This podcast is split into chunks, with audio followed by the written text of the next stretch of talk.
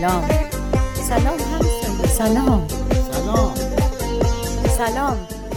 سلام همسایه سلام همسایه سلام همسایه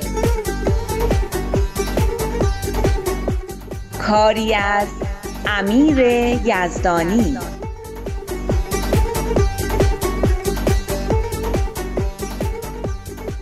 امروز انسان کسی است که به خدمت جمیع من ارز قیام نماید. قبلا درباره این جمله حضرت بهاءالله مؤسس دیانت بهایی که تعریف انسانیت رو در خودش داره صحبت کردیم. روی مفهوم من علل ارز یه مکسی داشتیم و به این برداشت رسیدیم که مفهوم من ارز فراتر از بشریته و محیط زیست رو هم در بر می‌گیره. اما برای خدمت به من علل اولین قدم اینه که بهش دسترسی داشته باشیم. خوشبختانه من علل ارز جای دوری نیست و رسیدن بهش کاری نداره. تو همین همسایگی و تو همین محله هایی که خودمون داریم زندگی می‌کنیم. اما توی این جمله به غیر از من علل ارز دو تا کلمه دیگه هم هست که جا داره روی اونام یه تعملی بشه. اولیش کلمه امروزه امروز انسان کسی است که یعنی امروز و در این عصر. در این عصری که بشریت دوران کودکی رو پشت سر گذاشته و به بلوغ خودش رسیده انسان اینطوری تعریف میشه. کلمه دیگه که تو این جمله هست کلمه خدمته. دقیقا چه کاری خدمت به من علل ارز به شمار میاد؟ کلا که خدمت کردن به معنی برطرف کردن نیازهای یک فرد یا یک جامعه است. برای خدمت کردن به من علل ارز چه نیازهایی را باید برطرف کرد؟ نوشتن فهرست کاملی از نیازهای بشر امروز کار سختی به نظر می‌رسه. میشه از خوراک و پوشاک و مسکن شروع کرد و به محیط زیست و امنیت و حقوق بشر، عشق و احترام، امکان رشد و شکوفایی رسید. اما همه این نیازها برای همه افراد و برای همه جوامع به یک اندازه مهم و استراری نیستند. در بهترین حالت هر جامعه خودش اولویت های خودش رو تعیین می‌کنه و بهش می‌پردازه. این دقیقا همون کاریه که تو بسیاری از روستاها و محله های شهری در سراسر دنیا در حال انجامه. اما یکی از چیزهایی که با اطمینان میشه گفت در همه جوامع در اولویت تربیت بچه هاست. چون همونطور که بیت اعظم یا شورای بینالمللی باهایی خاطر نشان کردن کودکان امید و زامن آینده هستند و هیچ بهبود و اصلاحی در امور یک جامعه بدون سرمایه گذاری مادی و معنوی روی تعلیم و تربیت بچه ها که آینده اون جامعه رو می‌سازن به جایی نمی‌رسه.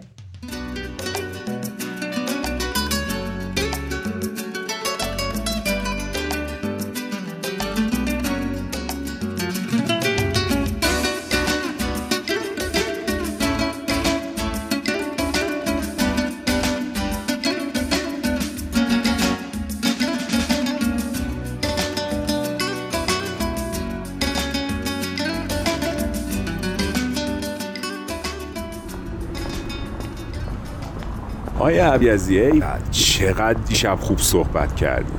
تا حالا رو نکرده بودیم که چقدر تو مسائل تربیتی واردینا اشکان جان هر کی سه تا پسر شیطون رو بزرگ کرده باشه خود به خود تو امور تربیتی کارشناس میشه. راستشو بخواین دیشب می‌خواستم نیام. آخه مناسبتی هم نداشت بیام. اما بعد فکر کردم شاید فرصتی باشه که بتونم با مامان و بابای ساینا حرف بزنم. متوجه شدین؟ مامان ساینا رو میگن. بله متاسفانه صورتش یه خورده ورم داشت. البته به خانمم گفتم که مال حساسیته. شما باور می‌کنی؟ چی بگم والا؟ خدا کنه واقعا حساسیت باشه. صحبتهای شما خیلی خوب مطالبی که خونده شد و صحبتهایی هم که شد خیلی خوب بود. اما چه فایده؟ آقای ساواجی که نیومده بود. دیروز صبح بهش یادآوری هم کردم.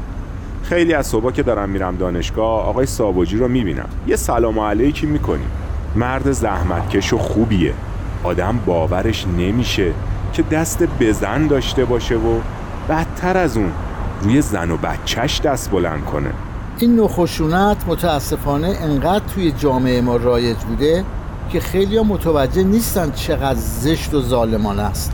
بیشتر وقتها آدما چون خودشون هم اینجوری تربیت شدن به نظرشون خیلی هم طبیعی می‌رسه اتفاقا اگه خودشون کتک خوردن بهتر از هر کس دیگه ای باید بدونن که چقدر کار مزخرف و بیخودیه نمی‌دونید چرا آقای ساوجی دیشب نیومده بود؟ امروز صبح آقای ساوجی رو ندیدی؟ نه ممکنه چون از اول گفته بودیم درباره مسائل تربیتیه و آقای ساوجی هم خودش می‌دونه کارش ایراد داره نیومده بود. خب اگه خودش قبول داشته باشه که رفتارش درست نیست کار آسونتر میشه. در این صورت راحتتر میشه قانعش کرد که راهی برای کنترل خشم و عصبانیتش پیدا کنه. فوتوفنای زیادی برای کنترل خشم وجود داره.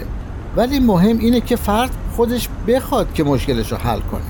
فکر می‌کنین واقعا بشه جلوی این قضیه رو گرفت؟ به نظر من یه راه حل خیلی خوب وجود داره. چه راهی؟ آگاهی.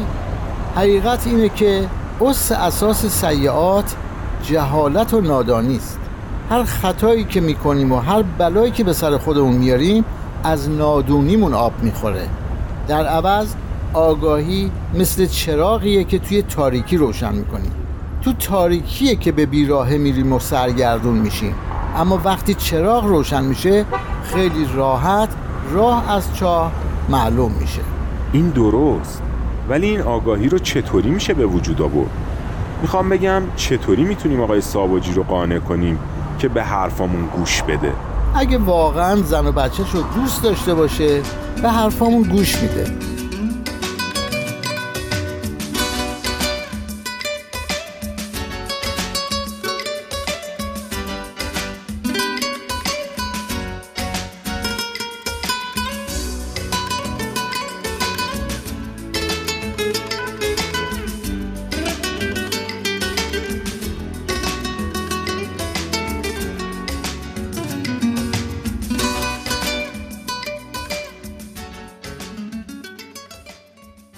بیتولد لعظم در پیامی می نویسند از نشانه های انحطاط اخلاقی در نظام منحط اجتماعی ازدیاد موارد خشونت در خانواده، افزایش رفتار ظالمانه و تحقیرآمیز نسبت به همسر و فرزندان و غیره است و در ادامه می نویسند هیچ عذری برای استفاده از زور یا تهدید به خشونت به منظور مجبور کردن فردی به انجام کاری که به آن مایل نیست پذیرفته نیست. این که میگن هیچ عذری برای استفاده از خشونت یا مجبور کردن یه نفر به کاری که نمی‌خواد انجام بده قابل قبول نیست خیلی جالبه. هیچ عذری. حتی اگه اون عذر خیرخواهی، صلاح و مسلحت خود اون فرد یا رسوندنش به بهشت باشه. دیگه امروز همه به این نتیجه رسیدن که به زور نمیشه کسی رو به بهشت فرستاد. هیچ کس رو هم نمیشه به زور مجبور کرد که سبک زندگی خاصی رو دنبال کنه یا از الگوی خاصی پیروی کنه. حتی اگه اون کس بچه‌ای باشه که مسئول تربیتش هستیم. باید قبول کنیم که زورگویی و اعمال خشونت ابزار تربیتی نیستن. هیچ ساختمونی رو نمیشه با خشونت ساخت. فقط میشه خرابش کرد. درست مثل آدما.